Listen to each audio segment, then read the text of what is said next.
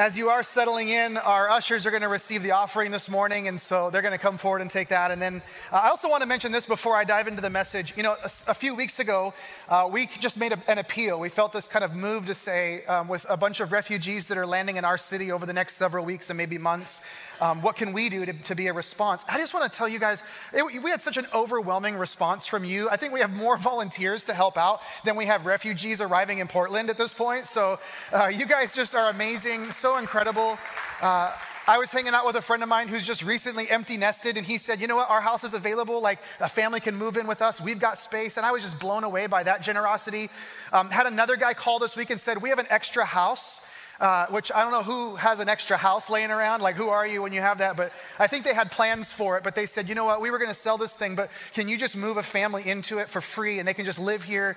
And uh, I just love hearing those stories. Yeah, so good. So thank you. I, I, it's such a privilege to pastor a generous church. I, and I'm just so blown away by it, and I'm so blessed by you guys. So thank you for your, your generosity with your time and your energy and your resources. You guys are really amazing. But today we're continuing on in this series that we started several weeks ago. We're looking at 1st and 2nd Corinthians in kind of a jumbled up series called A People in a Place.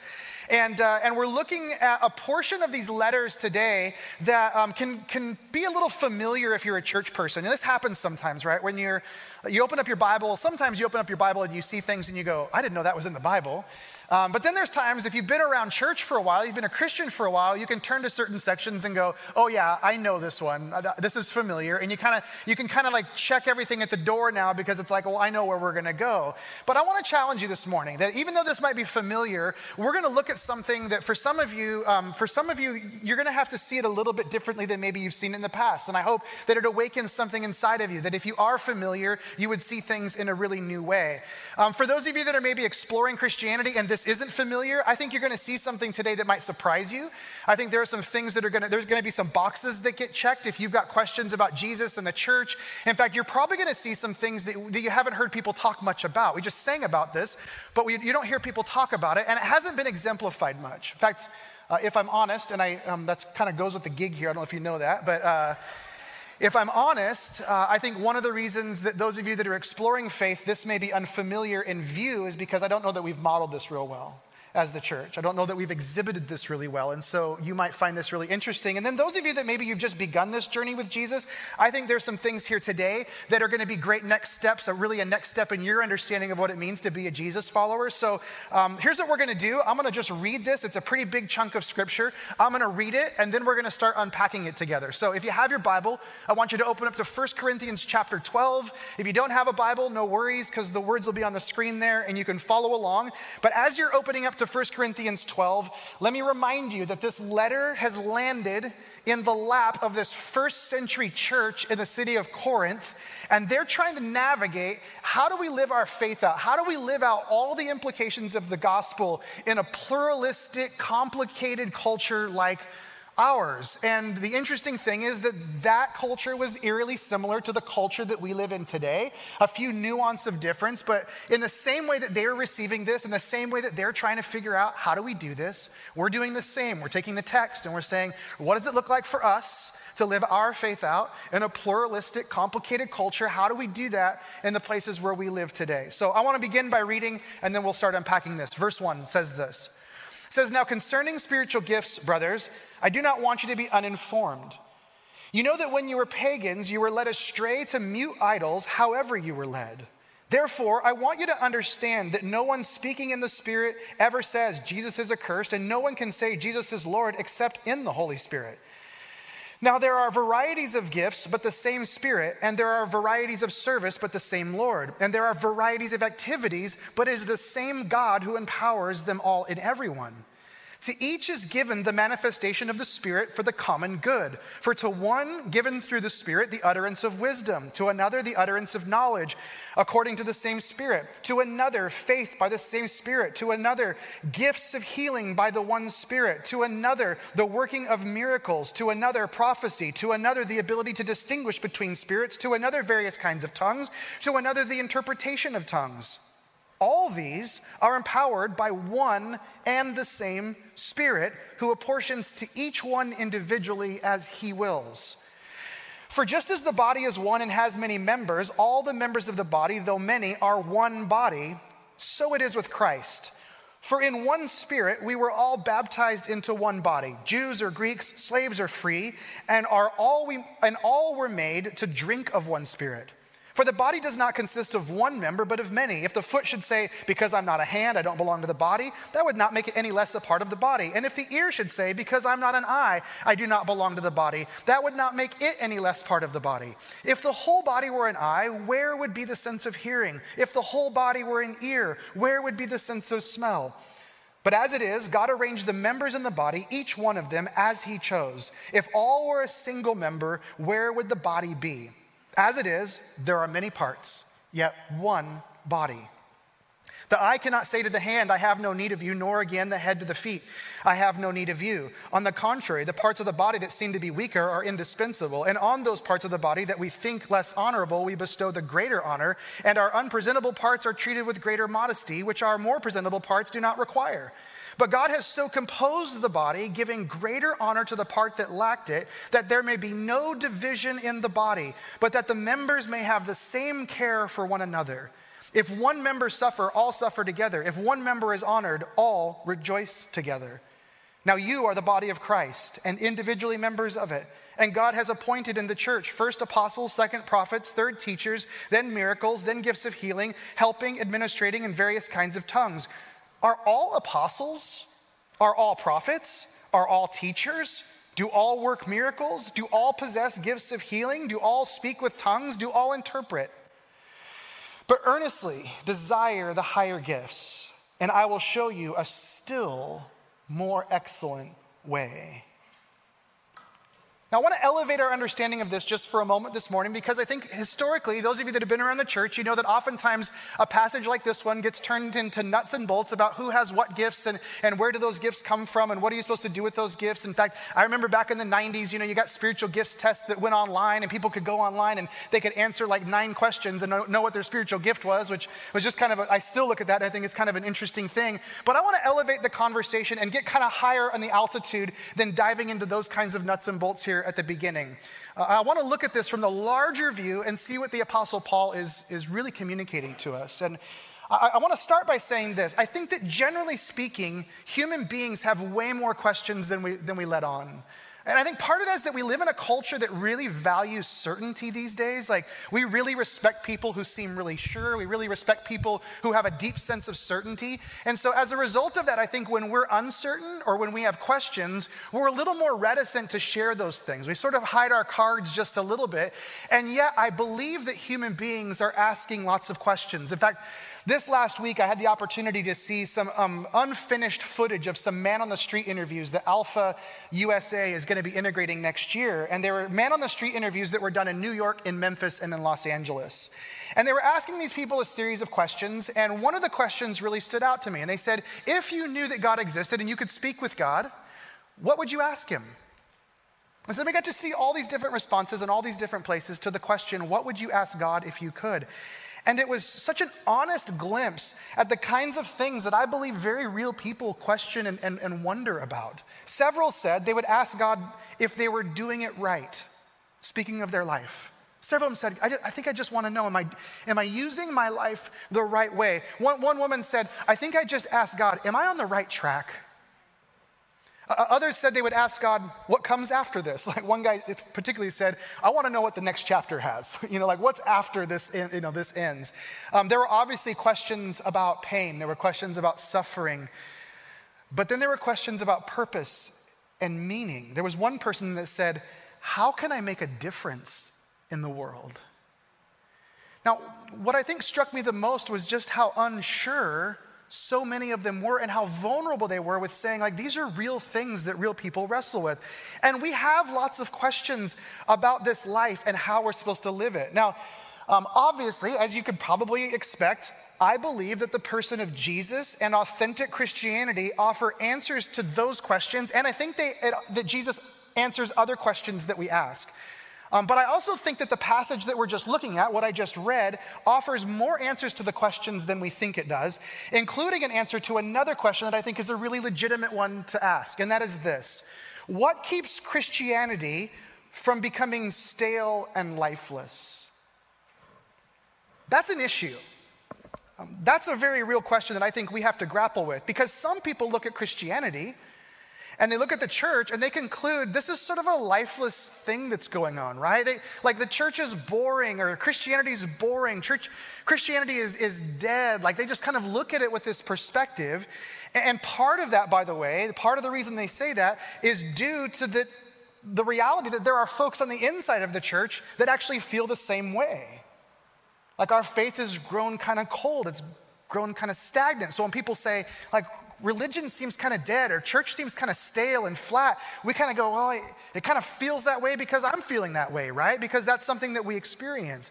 But these verses in 1 Corinthians 12, they not only answer that question, but they also answer, I think, a lot of the questions that other people are asking in the world today. So I want us to go back at the beginning to verse 1 and 2, and I want to just notice something that Paul says at the very start of this. Verse 1, he says, Now concerning spiritual gifts, brothers, I do not want you to be uninformed. So I want you to be informed about this. And then verse 2, he says, You know that when you were pagans, you were led astray to mute idols, however you were led. Now, Paul's getting their attention, but he's also drawing a distinction. He's saying, listen, there was a life that you lived before you knew the person of Jesus, before you understood the gospel, before you were part of this whole thing. And then there was the life that you have now after you understand Jesus, after you understand the gospel. You have two different experiences, and he's drawing a contrast between these two things. And it's important that we see this. He says, before you were led by, you were led astray by mute idols. And he uses the Greek word aphonos, which means no sound. Idols that made no sound. It means they were without speech, they didn't convey meaning, there was no message.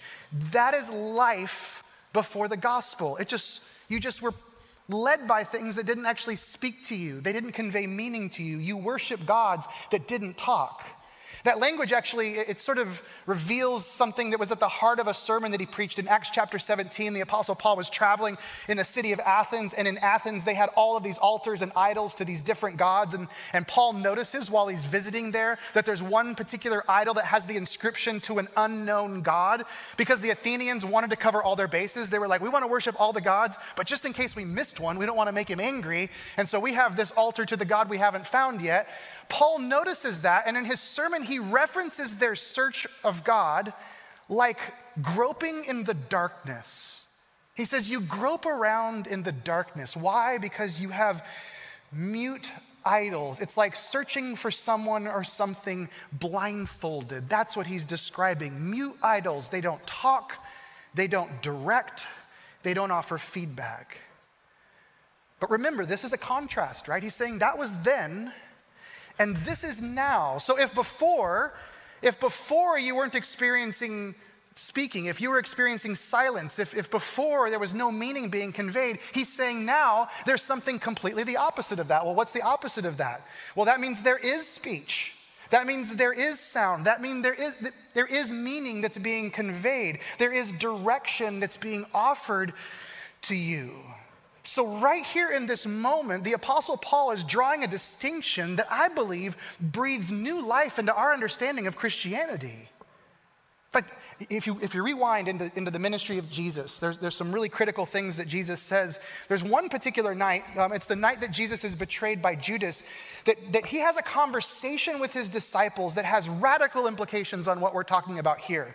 Um, we don't know the, where this conversation happened. We know it's probably sometime around the upper room when they were eating the Last Supper together. It could have been walking the, the streets in the cool of the night as they were going to the Garden of Gethsemane. It may have been right before Jesus began praying in the garden, right before his, his betrayal. But whatever the case is, Jesus looks at his disciples and he says, Hey, there's some things that are about to change. Some things are about to get really different. And, and I know you're going to have cause for concern. And in fact, I'm going to be leaving you. But then he says this he makes them a promise in John chapter 14, verse 16. He says, And I will ask the Father, and he will give you another helper to be with you forever, even the Spirit of truth, whom the world cannot receive because it neither sees him nor knows him. You know him, and then listen to what he says For he dwells with you, and he will be in you. Jesus promises the Spirit of God. And I know maybe some of you have gotten used to this because you've been around the church so long, maybe too long for that matter. But Jesus, I don't know if you can be too long, but you know what I'm saying? But Jesus just promised God's Spirit would be known by us and he would dwell in us. Jesus said that. And, and, then a few days later, Jesus tells those same disciples, He says, I want you to wait to receive the Spirit. And in Acts chapter 2, we read about the day of Pentecost when God's Spirit is poured out and Jesus' promise is fulfilled. And so now, a radical new dimension has been opened for us through which we encounter God Himself. Now we encounter God in an entirely new way. That's what Jesus is revealing to us. And he's been alluding to this all along. There's a conversation that he has with the woman at the well in John chapter 4, and they're, they're, discussing all sorts of things. And then Jesus, in the middle of this back and forth dialogue, says this in verse 23. He says, But the hour is coming and is now here when the true worshipers will worship the Father in spirit and truth. For the Father is seeking such people to worship him. God is what? Spirit. And those who worship him, worship him where? In spirit and in truth. You can see this merger that's taking place here. You can have truth. You can have truth, but that's only half the equation. And if you only have half the equation, well, then you might as well be pursuing a mute idol because you're going to wander around blindfolded. Jesus is saying, listen, the alive ones, the awakened ones, they interact with God in spirit and in truth. That's what he's telling them.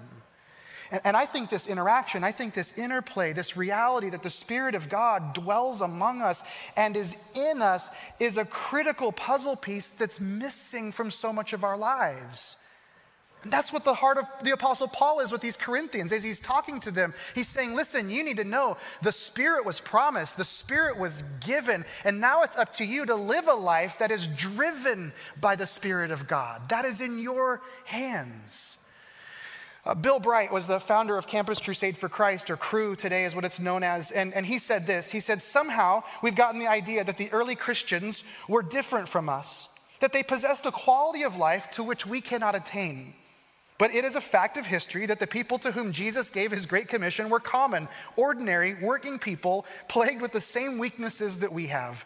The only difference between most of them and the majority of us is that two outstanding things happened to them. First, they had complete confidence in a resurrected Lord triumphant over death, one who lived within them and was coming again to reign on the earth. And second, they were filled with the Holy Spirit. See, here, here's the mystery, and I use that word intentionally. We are completely human. Every one of us, we're all human. And yet, we are more than human because of God's Spirit dwelling inside of us. Yes, you're human, but there's also something beautiful and something unique about you. There's something unique about you and about you and about me. There's something unique because we are spiritual beings and God's Spirit dwells within us. And that means we're different. But until we realize that, it's kind of like having a lamp in your living room you never turn on, right? What good is it? if it never illuminates the room. It's like having a car you never drive. What good is it, right? What good is it knowing that the Spirit of God has been given if we don't actually walk a life that's filled with the Spirit, where we're letting Him lead us? You can have the Spirit, but if you're not walking in, being filled with, listening for, being prompted by the Spirit of God, then what's the point of this?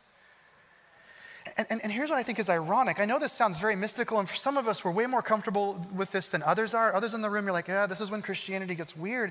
But, but here's, here's what's interesting about this we live in a culture right now that is obsessed with demystifying everything. We're focused on the material. And I don't mean materialism, I just mean material. We're focused on the physical world.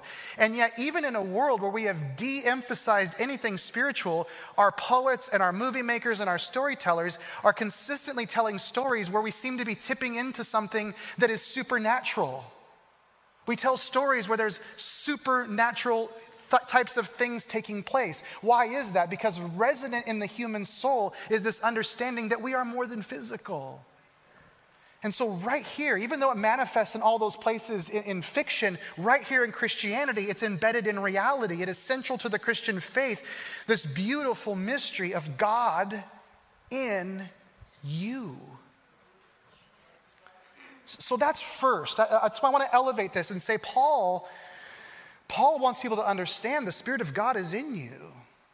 Then he begins to elaborate on this reality. He begins to talk about the gifts and these abilities. And when he talks about gifts, we're not talking presents at Christmas, we're talking about talents and skills and, and those things that are utilized. And I think it's really important to remember when Paul's writing, he's confronting things, he's, he's, confronting misconceptions, problems that existed in their understanding or their working out of their faith. And so he actually confronts a couple of things that become really evident when you read a couple more verses. So verses 14 and 15, and then 20 and 21, listen to this. He says, For the body does not consist of one member, but of many. If the foot should say, Because I'm not a hand, I do not belong to the body, that would not make it any less a part of the body. Then a few verses later, verse 20, he says, As it is, there are many parts, yet one body. The eye cannot say to the hand, I have no need of you, nor again the head to the feet, I have no need of you. Now, it's really easy for us to conclude that Paul is confronting two attitudes that existed in the Corinthian church. From what we can see, there's two problems, and here's what's fascinating um, these problems aren't just prevalent in that church, I think they're prevalent in church culture, culture today. So, so let's just talk about this. Some people in the city of Corinth, they were viewing themselves as independent or disconnected members of the church. And, and, there might be a variety of reasons for that. It might be a variety of reasons in our culture today that there are times when you just think, yeah, I'm not really a part. I kind of come in, I go out, I drift in, drift out. I'm not really a part of this whole thing. Like if you knew me and you knew my story, you'd know that like I should be on the fringe. I shouldn't really be a part of this thing. There were some people that believed that, that they were independent. And then there were others still that were emphasizing and establishing a hierarchy around certain gifts because they were more visible manifestations of God's work. So, like, if that gift was present in you and you do that thing, well, then you must be more spiritual. You must be higher than the rest of us. And so they were developing a hierarchy in their thinking about the church. But Paul stops them in their tracks. And he is painstakingly clear regarding both of these things. And there's a head on collision with our culture in this. We have a culture of independence.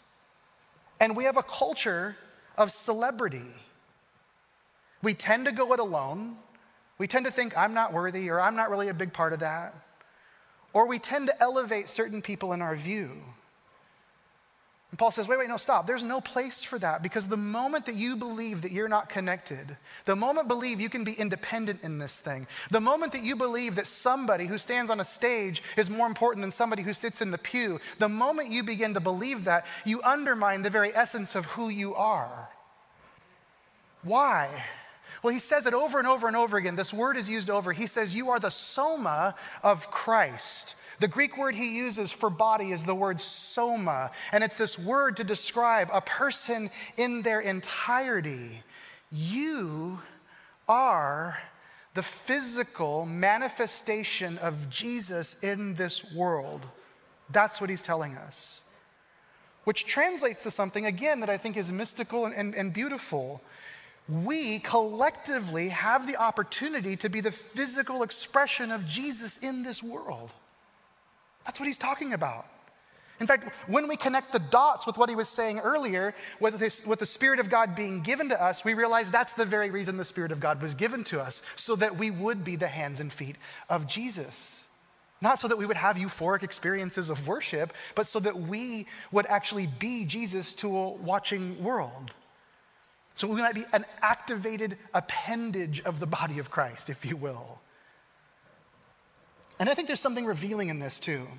There's something also um, that lightens the load in this.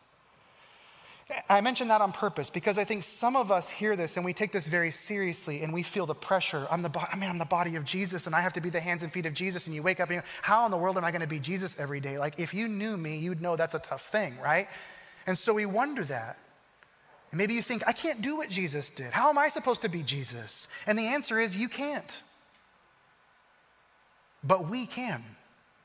collectively. We do this collectively. You know, last Sunday, if you were here and a part of our service, we closed the service with a video of my friend Katie, who um, this whole pandemic was working with a group of high school seniors and helped them get graduated and off to college and their next steps in life. And, and, uh, and I just, I, I, sat back and I just watched in awe and I thought, man, I wish I could be like Katie. There's a part of me that I see things that she does and her heart and her attitude, and I'm like, man, I wish I could be like Katie. But you know what? I'm not. Katie's Katie. And last time I checked, I'm Brad. Which, by the way, you're not Brad. You're you, right? And you don't want to do what I do, right? I mean, most of you would get sick and throw up if you got up here and tried to do what I do, right? And usually I kind of feel like doing that too, right? You don't want to be a public speaker. That's not something you enjoy, right? Because you're you and I'm me. Like over the years, people come to me and they say, Brad, can I meet with you? Like, I really need some counsel on something. Guys, I'm a horrible counselor. I'm horrible. You know why? Because I talk for a living and counselors listen for a living, right? I'm not gifted to listen, I'm gifted to talk. So if you want to come to me for counseling, don't, right? You're just going to end up in a mess. Come to church on Sunday and then I'll give you what I've got, right? And it takes me a week to put together 30 minutes. That's how bad I am at that. So, so the reality is, we all bring our own gifts to the table. We all bring our own things to the table. And Paul says, listen, you don't go it alone. You're not alone in this. And he says, don't prioritize one over the other.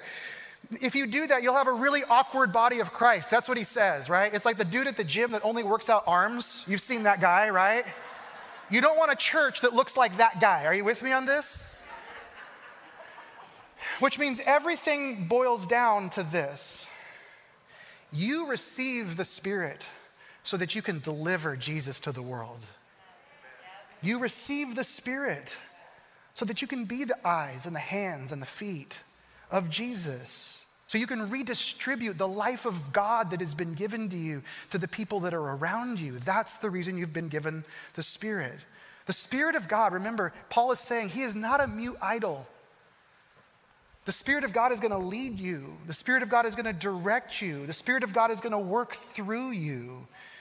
You know, in the Bible, I'm going to close with this. I just want to describe this because I think sometimes we don't really understand this. But when the Bible talks about walking in the Spirit or being filled with the Spirit, it means that we are living with an openness to the Spirit communicating to us and using us in our circumstances. That's what it means to walk in the Spirit. Uh, in fact, maybe a better way to, to understand this is to say walking in the Spirit is allowing our lives to be used for spiritual purposes, to express spiritual things, to extend kingdom realities. It means that when we go through a day that looks like a lot of other people's day, there's a second dimension that we're operating in, there's a second reality that we're aware of right? We're doing the things like getting gas and grabbing coffee and going to the grocery store, but there's also an underlying reality that we're moving through those activities with an openness. That is our distinction. In fact, when we are called holy, when, when the Bible describes the church as set apart, as holy ones, that's why we're holy. That's why we're set apart. It isn't that we're cleaner than everybody else, it's that we're more aware than everybody else. It's that we're paying attention to the Spirit of God and we're saying, as I move into this situation, is there something that I need to say, or is there something that I need to do, or is there something something that this person needs from me that no one else is going to do unless they listen to the Spirit of God. That's what we do. That's how we move. That's how we operate. So when you walk into that coffee shop and you're hurrying to that meeting at work, and you run into somebody you haven't seen for 15 years, and there's that little nudge in your emotions, there's that little nudge in your feelings, there's that little voice in your ear that says, This isn't an accident there's this sense of just stopping and saying, This might be a holy moment where this person needs to hear something from me. It's that sensitivity, it's that awareness. And then here's the beautiful thing